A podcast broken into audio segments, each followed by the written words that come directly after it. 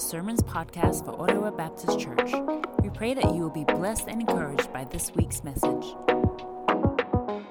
Uh, we're going to be going to Mark chapter 2. So if you have a Bible, uh, flip that out, or a phone, get that out. We're going to Mark chapter 2. We're going to be starting at verse 1. I'll give you a moment to get it. I have put it up on the screen for those of you who haven't brought your Bibles, uh, but it's great to bring your Bible along. Mark chapter 2, verse 1.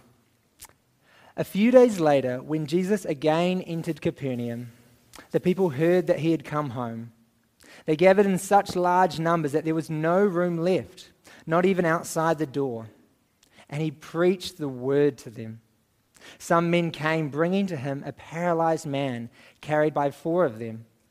Since they could not get him to Jesus because of the crowd, they made an opening in the roof above Jesus by digging through it and then lowered the mat the man was lying on.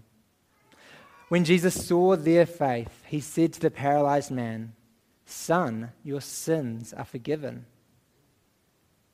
Now, some of the teachers of the law were sitting there thinking to themselves, Why does this fellow talk like that? He's blaspheming. Who can forgive sins but God alone? Immediately, Jesus knew in his spirit that this is what they were thinking in their hearts, and he said to them, Why are you thinking these things? Which is easier, to say to this paralyzed man, Your sins are forgiven, or to say, Get up, take your mat, and walk? But I want you to know that the Son of Man has authority on earth to forgive sins. So he said to the man, I tell you, get up, take your mat, and go home. And he got up he took his mat and walked out in full view of them all. And this amazed everyone. And they praised God, saying, We have never seen anything like this. As we come to God's word, let's pray. Uh, Heavenly Father, Lord, we do thank you for your word this morning, and we thank you that even amidst so much that is going on in our world, here even in Auckland, uh, with floods uh, and many hardships, Lord, we thank you for your word uh, that raises our eyes to Jesus and helps us to see how he has met our greatest need.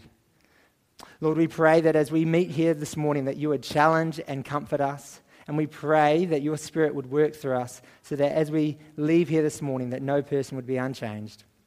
And we pray this in Jesus' name. Amen. Amen. Um, well, as we look at this passage here today, can I ask you a question?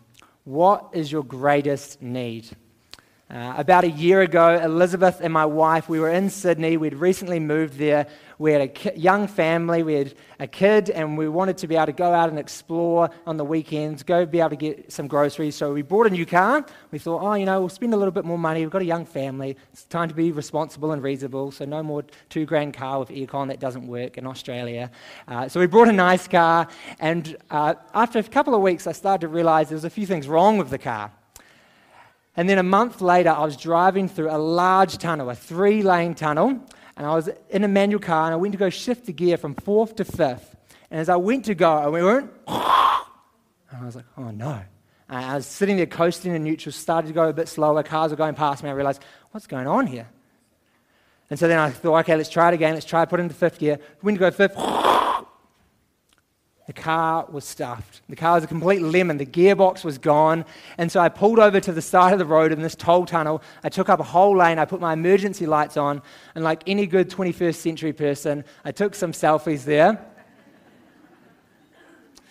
You can see me there. I think those guys quickly told me to get in the tow truck. They're like, What are you doing, mate? Um, but my life started to cave in. I had this car that was a complete lemon, and I started to try to contact the seller and be like, hey, mate, what's going on? This was one month.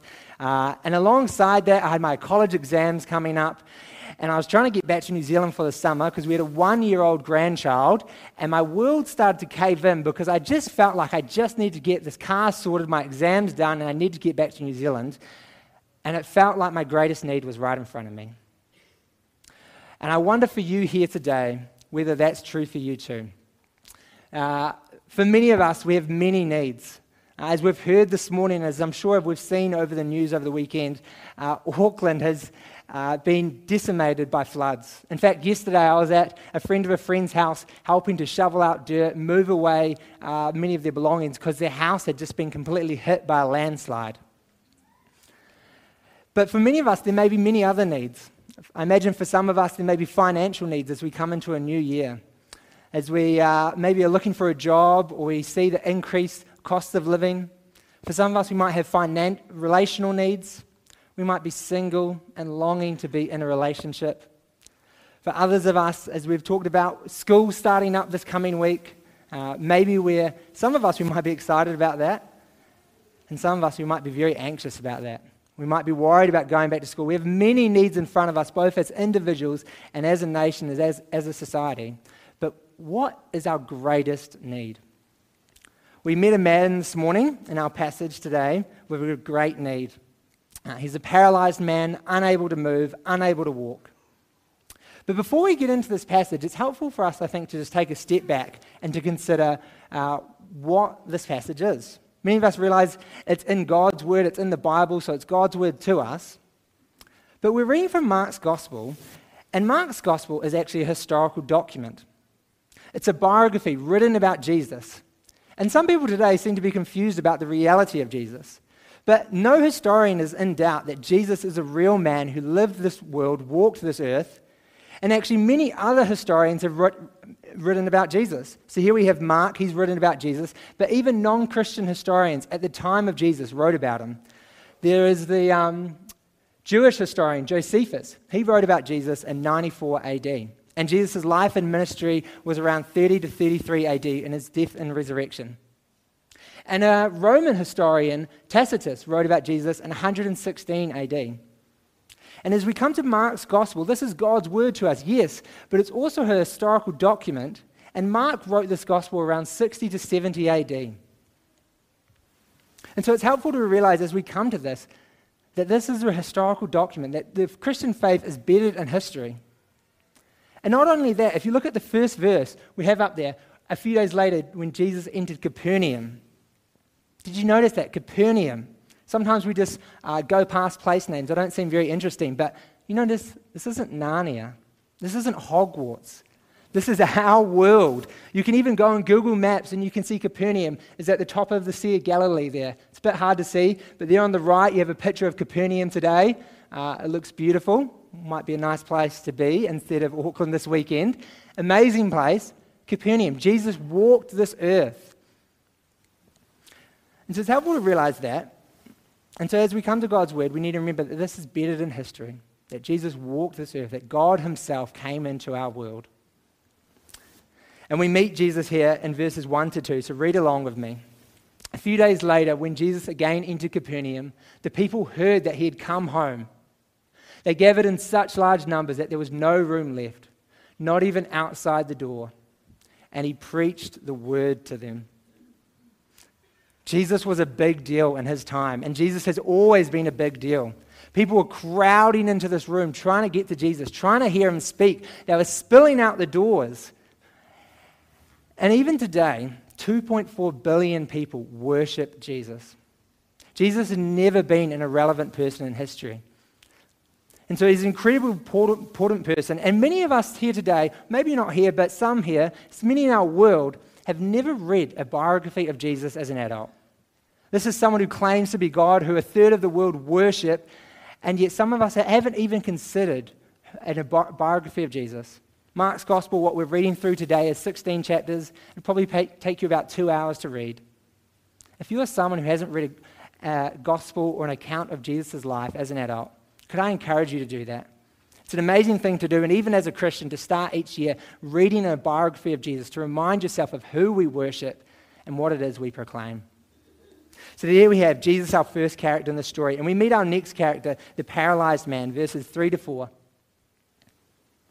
Some men came, bringing to him a paralyzed man, carried by four of them. And since they could not get him to Jesus because of the crowd, they made an opening in the roof above Jesus by digging through it and then lowered the mat the man was lying on. Can you imagine to be this paralyzed man? His need is great, isn't it? Can you imagine? He's living in first century world where there isn't electric wheelchairs. He's being carried around on a mat by his friends, unable to move, unable to get anywhere. And here he is trying to get to Jesus. His friends are trying to bring him to Jesus, but the room that he's in is completely packed out. And so, his friends, as they come to this house to try get their friend to Jesus, they see it's completely full. And they think, if we can just get our friend to Jesus, he'll be healed. He'll be able to walk again. And so, with that faith, they climb up on the roof. And it's not roofs like we have today with long iron sheets, but something more with probably mud brick. And they start digging away at the roof. They dig away at it, and you can imagine the people inside. It's like a distraction at church like a dove just floats past and everyone's distracted from what Jesus is actually saying. Dirt starts to crumble in into the house and people start to make a circle. And you can imagine this paralyzed man being lowered down in front of everyone. And everyone hushes. And they're sitting there waiting to see how Jesus is going to heal this man. And then in verse 5, we read When Jesus saw their faith, he said to the paralyzed man, Son, your sins are forgiven. What? Jesus is forgiving this man's sins? If I was there, I would be thinking, what are you on about, Jesus?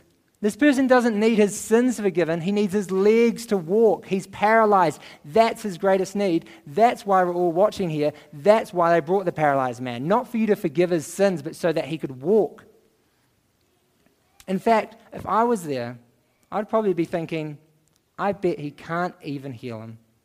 That's why he said, Your sins are forgiven. Who can prove that? And you see, you see in our story today that people there as well were just like us. They were skeptical, but they were skeptical about something different. If you come with me to verse 6, you see that the teachers of the law, now, some of the teachers of the law were sitting there thinking to themselves, why does this fellow talk like that? He's blaspheming. Who can forgive sins but God alone? Did you see that? These people aren't skeptical, but they're concerned about something else. Or rather, they see what Jesus is saying. You see, they said at the end, Who can forgive sins but God alone? They realize that Jesus here isn't just claiming to be a man as we know as he's walked this earth, but he's claiming to be God in the flesh. And this is an amazing statement that many people in our world here today may fail to realize that Jesus was not both a man, yes, but he was also God in the flesh. Jehovah's Witnesses think that Jesus was just a created being. Islam teaches that Jesus was just a prophet, and many other religion sects think Jesus wasn't actually God, that that's not what he claimed to be. But that's exactly what Jesus claimed to be. And we see it here, and the teachers of the law realize that. And it's helpful for us to take a step back as well, to just consider the word sin. That Jesus has forgiven this man's sins. I think for many of us, we can uh, confuse what sin means. We think maybe well, one sense, we think, yes, sin is wrong things that we do. So maybe if I was to go over and I was to steal Mark's Bible or I was to steal his phone, yes, that would be sinful. And yes, that's right. But in that, we're missing something fundamental, something more fundamental to sin. That sin isn't actually just the wrong things that we do to one another. Yes, it's that. But in that, it's our rebellion against God. It's our rejection of God. That the Bible teaches that, that in Genesis 1 and 2, God created a good world and placed mankind in it to care for it. And that in Genesis 3, mankind rejected God, they rejected his word, and lived their own way. And so when Jesus here is saying that he can forgive sins, he's saying that he can restore our relationship with God. The giver of life, the giver of everything good in our world. That our world at the moment is corrupted by sin, but everything that is good in it is from God. And Jesus is saying he can restore that.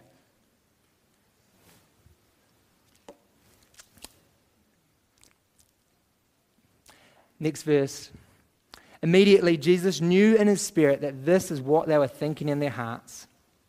And he said to them, Why are you thinking these things? Which is easier, to say to this paralyzed man, Your sins are forgiven, or to say, Get up, take your mat, and walk? That's a good question, isn't it?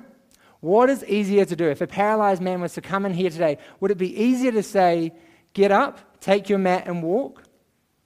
Or would it be easier to say, Your sins are forgiven? I'm actually going to give you guys a minute to chat to the person next to you. You've already started chatting. Uh, discuss this question. What would be easier to do? Awesome. We'll come back together. Uh, I hope you can see the tension in that question. In one sense, it's obviously it's incredibly hard to tell a paralyzed person to get up and walk, for them to be miraculously healed in that moment. That's clearly incredibly hard, a miracle, something that surely only God can do. And in one sense, it's very easy to say your sins are forgiven. Anyone can say it, can't they? Many people may say it. But to actually mean it, to actually be able to restore our relationship with God, well, no, that, that is something incredibly hard. That is something that, as the teachers of the law rightly said, something only God can do. And Jesus wants these people to know both these truths. And so he says, But I want you to know that the Son of Man has authority. So he said to the man, I tell you, get up, take your mat, and go home. And he got up, took his mat, and walked out in full view of them all. And this amazed everyone, and they praised God, saying, We have never seen anything like this. Mark here, in his historical document, records a miracle, something which usually doesn't happen but Jesus, God in the flesh, comes and does it. But I hope you see here that this isn't just a miracle of a paralyzed man being able to walk. I hope you see that Jesus didn't actually heal this man just so that he could walk. Did you notice that there in verse 10? He says, I want you to know that the Son of Man has authority on earth to forgive sins. So he said to the man, Get up, take your mat, and walk. Jesus wanted people to know that he could heal this man's sins. Jesus wanted people to know that though his greatest need may seem apparently that he has paralysis, Jesus actually thinks his greatest need is for his sins to be forgiven. And I think that's true for us here today, that Jesus would say, our, our greatest need, we have many needs in our world, and that is right, but our greatest need is for us to be restored to our God to our Maker, the one who gives life, who has given us everything good in this world. That though there might be many great needs in your life right now, that though there might be many great needs in our community, relational, financial, even within uh, these terrible floods, that our greatest need is to be restored to our Lord, to our God. And I think sometimes us as Christians, we can get a little bit confused about this. And I think we but I think Jesus has always been clear on this. So I haven't actually put this up here on the slides, and that's why it's great to bring your Bible, your phone along with you so that you can see. But earlier in Mark's Gospel, in Mark chapter 1, Jesus had been healing people in Capernaum a couple of days earlier. He'd been healing many people, and then that night, people went to sleep, and in the morning, he got up to pray. And as he got up, his disciples came to him, and they said, Everyone is looking for you, Jesus. And you can imagine what they're wanting. They're saying, Jesus, more people need to be healed.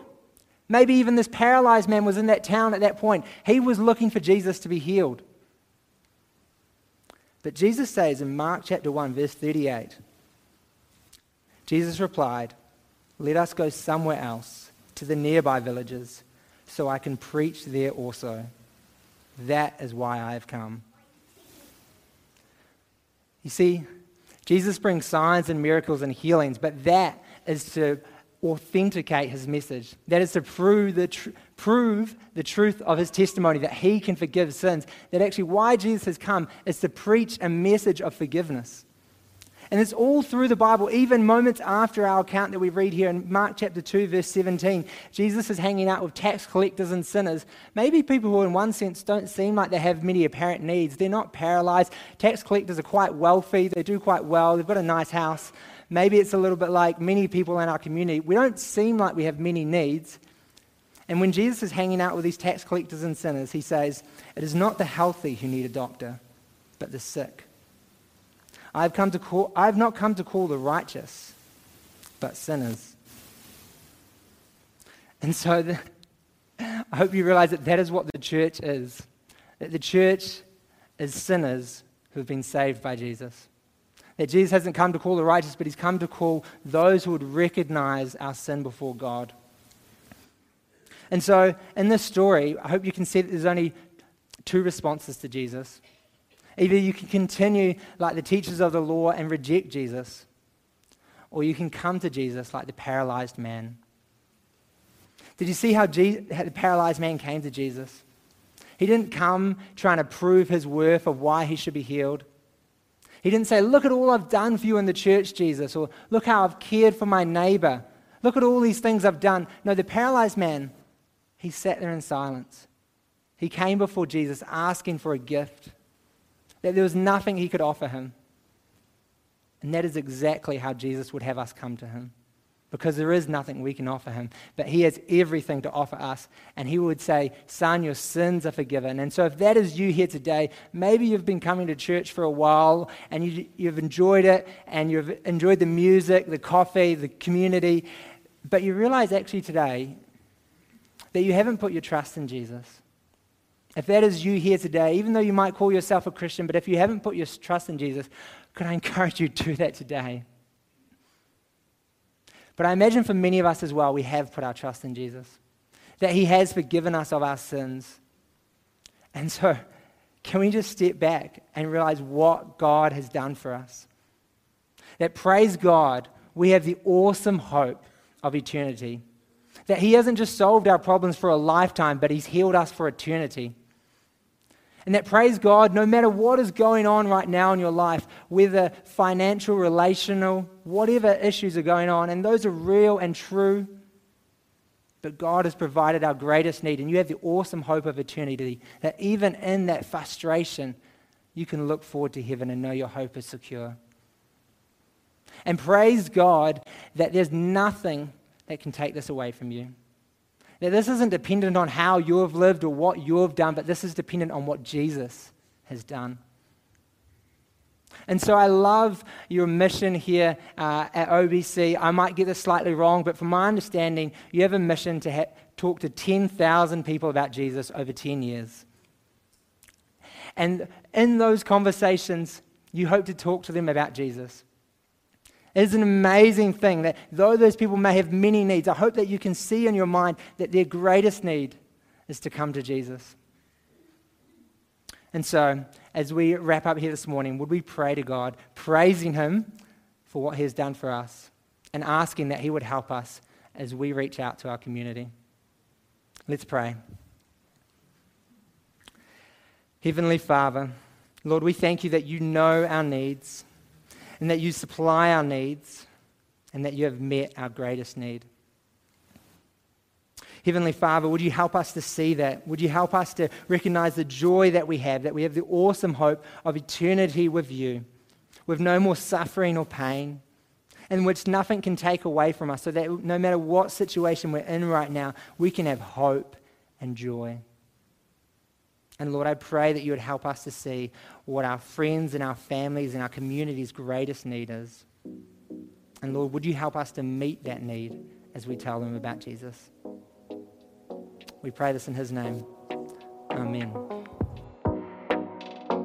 Thanks for checking out our Sermons podcast today. For more information on Ottawa Baptist Church, please visit our website at www.ottawabaptist.com.